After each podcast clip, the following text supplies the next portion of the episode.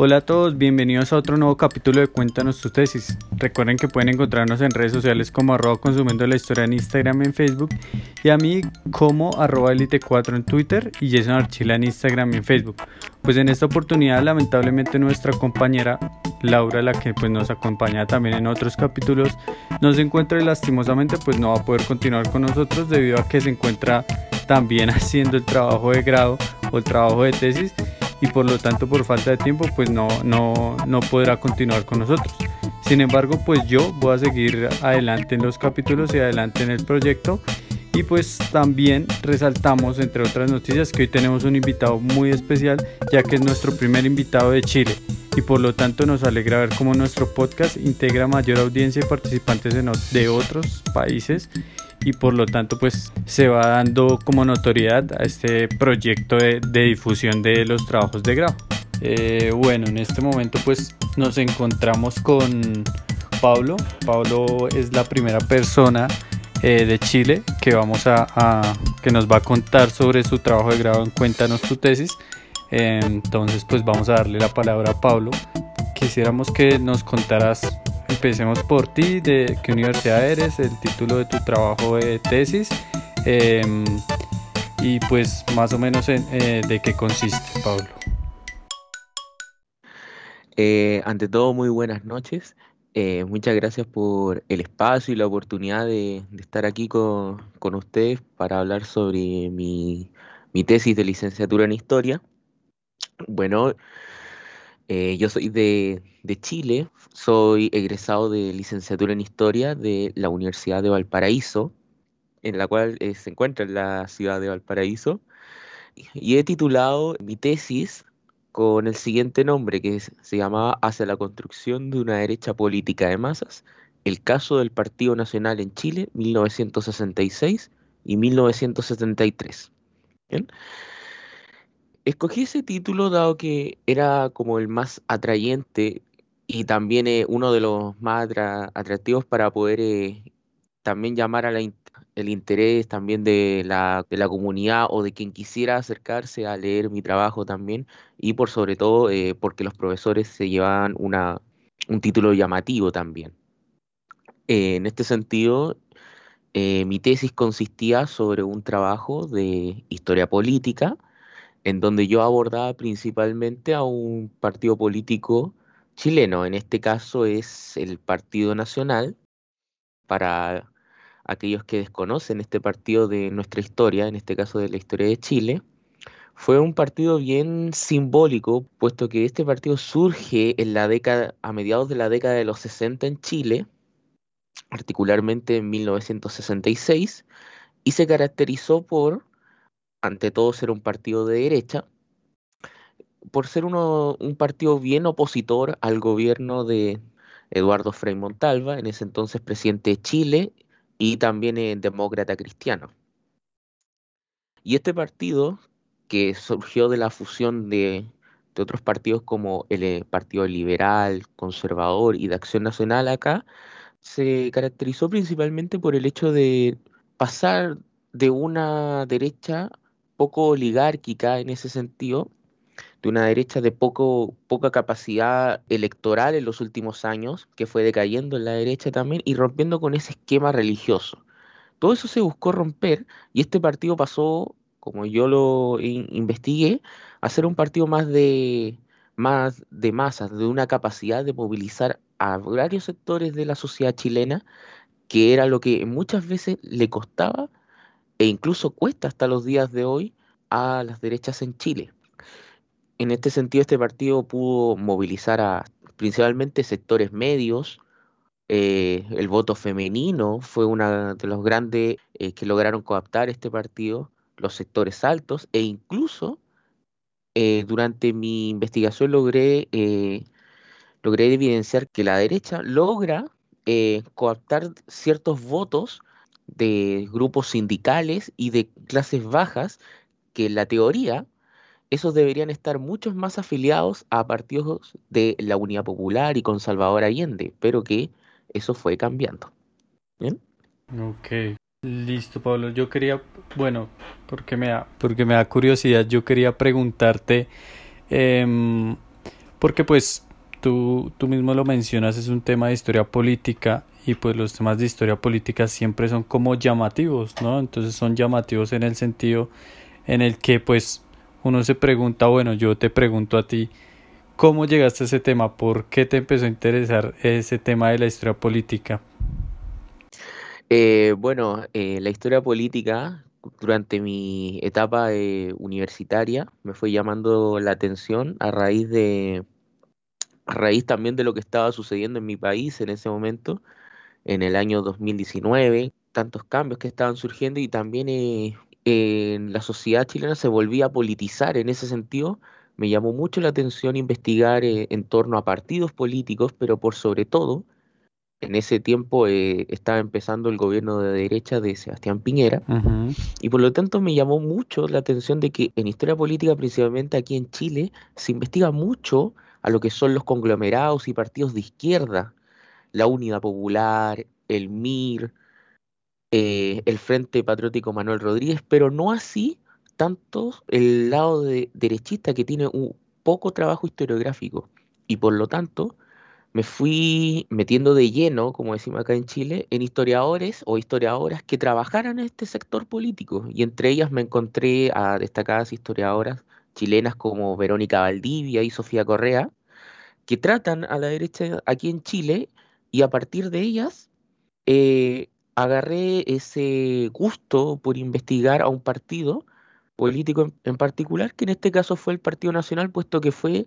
desde mi punto de vista y como historiador, uno de los más simbólicos que ha tenido derecha por el hecho de la capacidad de movilización de masa, una característica nacionalista que eh, la derecha en Chile no es muy característico verlo, la verdad de las cosas, y también por el hecho de, de lograr gran apoyo electoral en ese sentido, y por sobre todo porque se sitúa este partido en un momento coyuntural de nuestra historia, de nuestra historia nacional, que es durante lo que nosotros conocemos, que son los proyectos globales, es decir, es decir, durante el gobierno de Eduardo Frei, pero principalmente durante el gobierno de la Unidad Popular, que es donde más se aborda este partido y donde más se ve su capacidad de movilización y también de su capacidad de generar eh, polémicas en la sociedad chilena.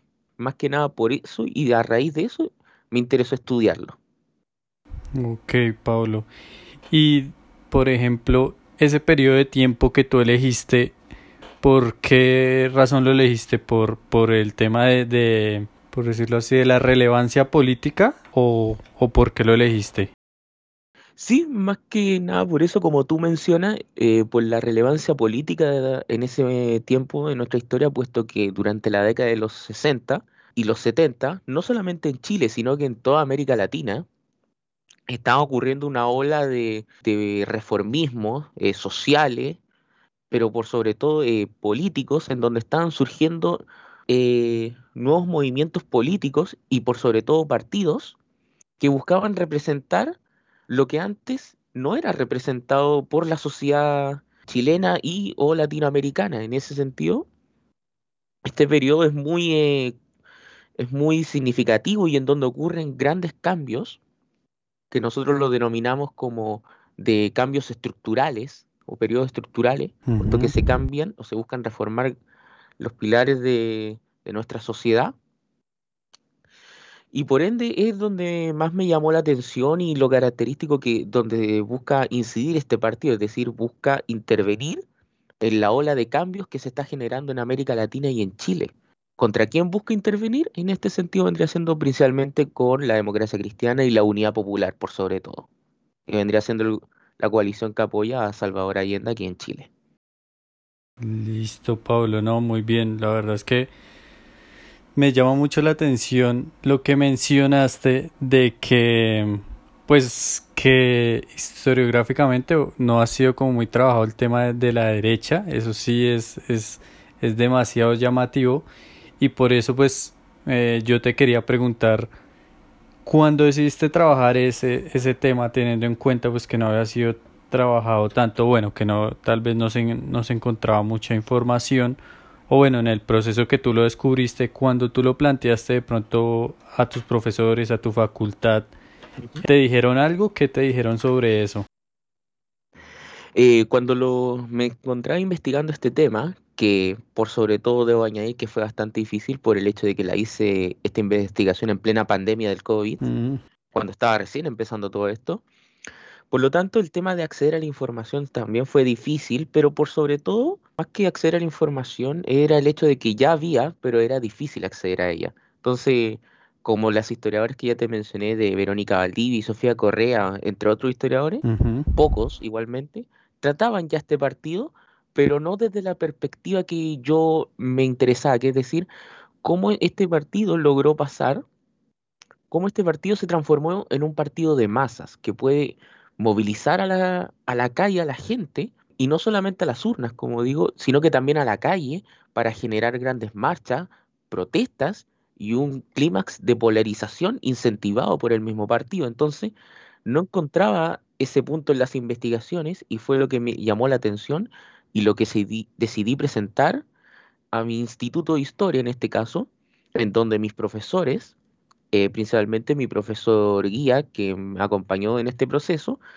eh, destacaba mucho el hecho de que, de que la derecha aquí en Chile era ajena a moverse en protestas callejeras, en centros de estudiantes y por sobre todo eh, buscar alianzas con sindicatos. En ese sentido era muy destacable el hecho de, de que mi investigación rescatara e investigara ese tema, principalmente. Asimismo también la profesora eh, que estuvo ahí a cargo también como, como, por así decirlo, como presidenta de la comisión y mi profesor informante también destacaban ese hecho de investigar o abordar este partido desde su capacidad de movilización de masas, qué discurso utilizaban para mover, cuáles eran los eslogans, qué objetivo tenían a través de, cuál, qué función cumplían los eslogans, cuál era el discurso para mover a cada, a cada sector, es decir, qué discurso se usa para las mujeres, para los hombres o para los jóvenes. Y eso fue bien destacado por mis profesores en ese sentido. Ok, Pablo, súper interesante. Sí, creo que son, por decirlo así, aspectos que, pues, que uno normalmente no, no suele, no suele de pronto ver, que es, por ejemplo, el tema discursivo, que era- tú lo resaltabas con ese aspecto de los eslogan, pero también en cuanto a la experiencia, creo que me quedó sonando el tema de que lo estabas haciendo en pandemia y pues a diferencia de pronto de, o bueno, creo que pocas entrevistas hemos tenido que donde se desarrolló el trabajo de grado en la pandemia, yo quería preguntarte esa experiencia, ¿cómo fue? O sea, ¿cómo fue la experiencia haciendo ese trabajo en- mediante la pandemia, o sea, durante la pandemia? Uf, eh, una pregunta interesante, puesto que eh, cuando yo me dieron la posibilidad de poder comenzar eh, con mi investigación de tesis, que fue en marzo del año 2020, en ese tiempo estaban comenzando los primeros casos, las primeras restricciones también más severas contra el COVID. Y en ese sentido también eh, se estaban restringiendo el acceso a ciertos lugares, a foros ya y ciertas limitaciones. Y en ese sentido también estaban iniciando el tema de las clases en línea. Se estaban suspendiendo todas las presencialidades y por lo tanto, por el tema de la pandemia, por lo tanto, uno como, como estudiante de historia depende mucho de ir a la- a las bibliotecas para ir a los archivos, a los periódicos, y por lo tanto, cuan- cuando, se comenzó a cerrar todo eso, debo reconocer que lo vi muy difícil por el hecho de que no estaba, se me estaba restringiendo el acceso a la información, por así decirlo, vital para para hacer un trabajo de investigación de tesis como corresponde. Sin embargo, tuve la suerte de que había mucho material eh, bibliográfico eh, en línea, principalmente fuentes secundarias, pero también logré encontrar algunas fuentes primarias del periodo incluso, que trataban a, el partido algunas declaraciones, algunos eslogans e incluso imágenes eh, de las mismas marchas. Entonces logré eh, salir a flote gracias a lo que encontré por internet. Igualmente le solicité a, a- a más de un profesor un poco de ayuda. Es decir, por favor, profesor, si tiene algo, mándemelo. Voy a su casa con mascarilla, me- yo voy, lo hago, pero por favor necesito ese material. En ese sentido, lo- logré sacar un buen trabajo a flote, algo destacable que Igualmente yo reconozco que me faltó información, pero eso ya escapaba de mis manos por el hecho de, yo no, ya no controlaba la pandemia, yo no mm. podía obligar a que me abrieran la biblioteca solo a mí y por lo tanto nada que hacer en ese sentido. Ok, Pablo, y en esa búsqueda de fuentes, ¿qué fuente, no sé, te llamó la atención? ¿Cómo, ¿Cuál fue la, la más importante o, o si te quedó gustando alguna fuente? Mm, una de las principales fuentes que más me gustaron, y que yo creo, es el hecho del, de la fuente periodística de la época. Encontré muchas portadas de diarios eh, con declaraciones de los miembros del partido también, haciendo diversas alusiones para movilizarse y todo lo demás, como por ejemplo hay diarios en los que aquí en Chile que se incentivaban a, movilizarse en contra del gobierno de Salvador Allende y que salía textualmente un llamado del, de las mismas eh, militantes del partido a que se unieran a esas marchas.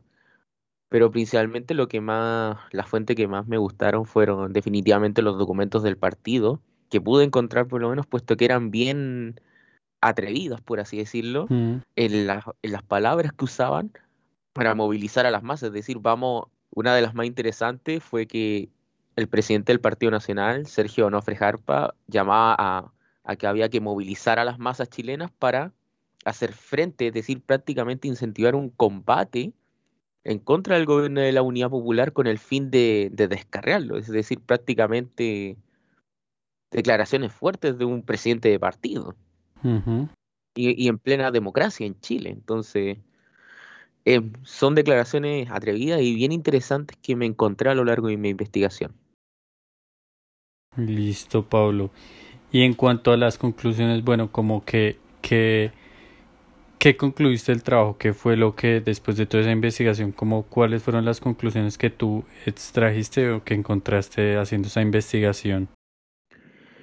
Eh, bueno, hubieron varias conclusiones, pero una de las más principales fue que, y como lo dice el título ya de mi investigación, es que finalmente el, Partido Nacional eh, logró convertirse en un partido de masas definitivamente. Eh, tomó años, puesto que tenía que atraer y militante, atraer apoyos electorales, y eso le tomó varios años. Sin embargo, eh, logró constituirse en un partido de masa con grandes capacidades de movilización que se notan mucho durante el gobierno de la Unidad Popular aquí en Chile, en donde, donde eran capaces de movilizar a 100.000, 200.000 e incluso 300.000 personas para marchar en contra de un gobierno y generar eh, clímax de, polarización y de estabilización, e incluso incentivar a las mismas masas a cometer eh, violencia callejera, por así decirlo, con grupos de choque del mismo partido. Otra conclusión interesante fue que, eh, que el partido también tenía grupos paramilitares, que eso, eso me impresionó, la verdad, para generar, en conjunto con, con las masas que movían, como dije recién, eh, violencia callejera e incluso violencia política en las ciudades e incluso en el campo chileno, con el fin de que el clímax de polarización sea total en Chile y se tenga la justificación para deponer en ese caso al presidente Salvador Allende, que era principalmente el objetivo del partido y que era también la función de movilizar masas, es decir, tenemos que generar a través de la movilización de masa, desestabilización, climas de polarización y de inseguridad en el país, para que tengamos la justificación en el Congreso de, acusar constitucionalmente a Salvador Allende y, sacarlo del poder. A él y a toda la coalición. bien interesante y una conclusión bien, en cierta parte, trágica, por así decirlo. Que fue lo que terminalmente pasó aquí en Chile a través de, a través de un golpe de Estado. Ok. Sí, eso sí es como muy, bueno, como que ese discurso de pronto siempre es como, no sé si reiterativo o pareciera buena estrategia el, tema de la inseguridad para vender seguridad, ¿no? Exacto. Entonces, siempre es como, como muy llamativo.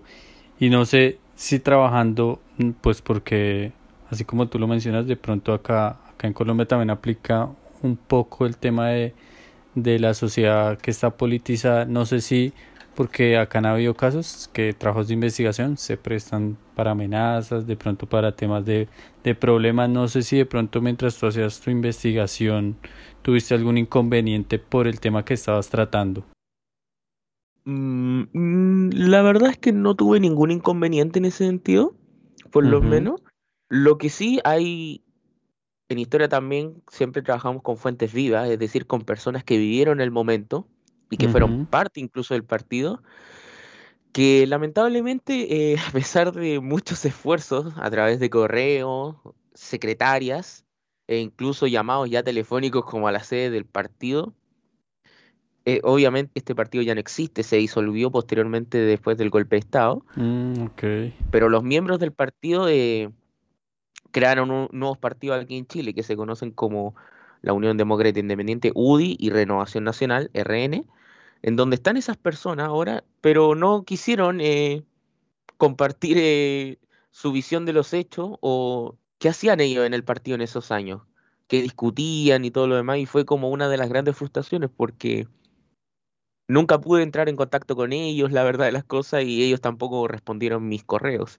Por lo tanto, eso muestra también de cierta manera eh, poco interés por dar su visión de la historia o tampoco querer decir lo que estaban haciendo en realidad, para no hoy en día ser juzgados históricamente, por así decirlo. Sí, sí, eso sí. Eso fue bien frustrante, la verdad. un, inconveniente. Eh, bueno, ya digamos con tu trabajo ya realizado, no sé tú qué pretendes hacer de pronto eh, a futuro con ese trabajo, no sé si has pensado en hacer algo, si lo quieres ampliar, ¿qué has pensado hacer con ese trabajo que escribiste? Eh, de momento, este trabajo eh, ha estado en modo, eh, en modo ya repisa, por así decirlo, no lo he vuelto a tratar desde hace meses. Sin embargo, un, un, colega mío, Víctor, si que lo está oyendo después esto, Víctor Espinosa, él me ha recomendado que tome una parte de, de, mi tesis y la trate en un, en un artículo en particular y que lo publique en alguna revista dado que él considera que hay puntos que pueden ser tratados más a profundidad que son hablados dentro de mi tesis. Así que están dentro de mis planes abordar algún capítulo en profundidad para hacerlo artículo, pero de momento, ahora a corto plazo, la verdad es que no. La verdad es que no tengo nada pensado, pero en el futuro planeo profundizar más esta misma tesis e incluso si es que se llega a dar el caso, ¿por qué no? Publicarla como un libro, por supuesto con alguna editorial que esté interesada en, publicar esta investigación. Ok, Pablo. Ese, es un, le enviamos un saludo a, a Víctor, que también nos va a escuchar. Entonces, em, y pues por ese consejo, que la verdad sí es muy buen consejo, lo que mencionábamos un poco al inicio, y era que pues uno también se va haciendo nombre con el tema de las, de las publicaciones, ¿no? Tal vez ese esa aceptación académica que sí es bueno también como tenerlo en cuenta. Y ya, ya como con las últimas preguntas, em, yo te quería preguntar como qué experiencia te dejó el trabajo, la escritura, eh, como qué conclusiones, ya no en sí el trabajo, sino de pronto con la experiencia que tuviste al escribirla, como que qué conclusiones o, o de pronto qué reflexiones nos quieres dejar. Eh, bueno, una de las principales reflexiones que si esto lo, si esto lo llega a escuchar estudiantes que están de historia principalmente, que van a empezar sus tesis de, de pregrado, eh, tengan mucha paciencia, por favor. Eh, es, una, es un lindo camino por recorrer porque pasas de, de escribir, es decir, por primera vez, pasas de escribir algo tan complejo, hecho por ti mismo y que va a ser leído eh, tal vez en un futuro, por más personas interesadas en la historia. Y, y es una experiencia súper grata, la verdad de las cosas, a pesar de que la escritura académica fue una de las cosas que más me costó utilizar palabras mucho más técnicas de las que no estoy acostumbrado. Mm. Pero fue una bonita experiencia, la verdad, agotadora por sobre todo, así que yo les recomiendo paciencia, por favor, todas las dudas con sus profesores guías, para eso van a estar ellos, para ayudarlos. Y, Y bueno, y que se aventuren a investigar, la verdad, las cosas. La investigación histórica es algo muy lindo, de algo que yo me di cuenta. Me di, a mí, antes yo solamente pensaba que con solamente leer libros uno se podía hacer una tesis, pero no.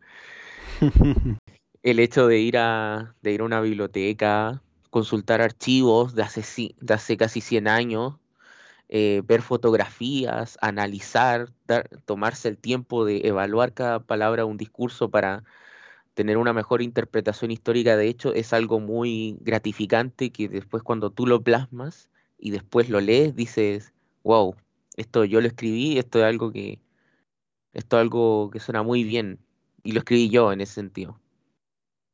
Y al fin al cabo, cuando ya te evalúan eso y dicen que es algo que va a aportar, que es algo destacable de tu trabajo, eh, como la mayor eh, gratificación que te puede dar eh, la tesis en sí. Más allá de la nota, es, el hecho de que reconozcan que tu trabajo de años es, es relevante, que va a ayudar y que, ¿por qué no?, le va a servir a más de una generación después.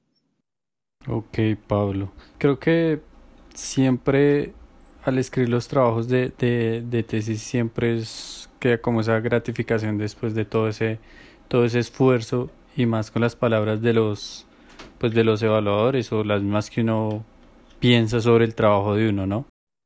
Así es, y de hecho puede que les quede en algunos o algunas eh, el bichito de, de, querer investigar más, es decir, uy, me, me gustó tanto investigar que ¿por qué no seguimos en esto, en esta senda?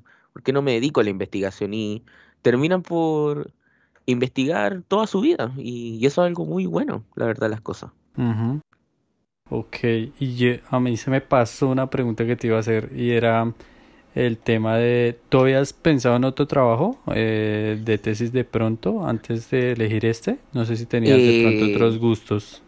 Eh, sí, la verdad las cosas es que tenían la intención de hacerlo en otro tema, era de la misma línea, es decir, también de historia política de Chile, no de un partido tan reciente como este, sino que también de, sino ya de uno de del siglo XIX en Chile, y que iba a estar orientado a su rol en una guerra civil que tuvimos aquí en Chile, que es la guerra civil de 1891 entre el Congreso y el presidente José Manuel Balmaceda. Lo iba a tratar en ese sentido, pero debido a la, a la escasez de fuentes, que ya eran muy, muy pocas, y sumado a la pandemia del COVID-19, eh, tuve que cambiar a uno ya mucho más reciente que tuviera ya fuentes a las cuales yo pudiera tener acceso para desarrollar el trabajo. Pero en todo momento siempre fue un siempre fue mi interés investigar un, partido político chileno.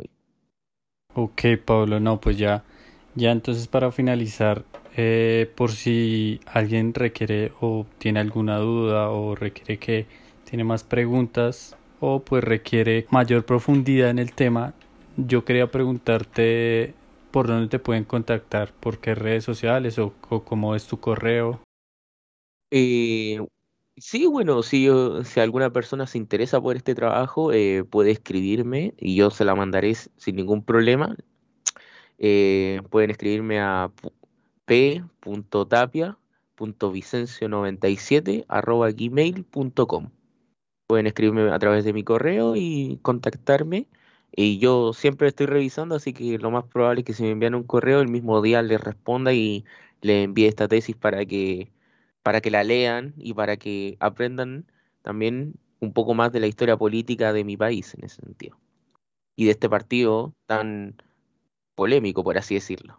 Hmm. Ok, Pablo, no, pues ya, ya ya como últimas palabras, pues nos queda agradecerte por, por tu tiempo y tu colaboración en este capítulo. Lo que te digo, es la primera persona de Chile, entonces creo que también es gratificante para nosotros que estés participando acá en Cuéntanos tu tesis. muchas gracias a ti por el espacio y también por el tiempo.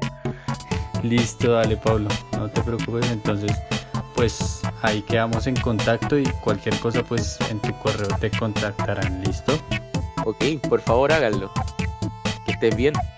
Listo, dale Pablo. Muchísimas gracias a todos y a todos los que nos están escuchando en este capítulo que ya finalizó. Eh, recuerden seguirnos en nuestras redes sociales como en Instagram, como arroba cuéntanos tu tesis, eh, de igual forma en Facebook y pues que pasen un buen día. Hasta luego.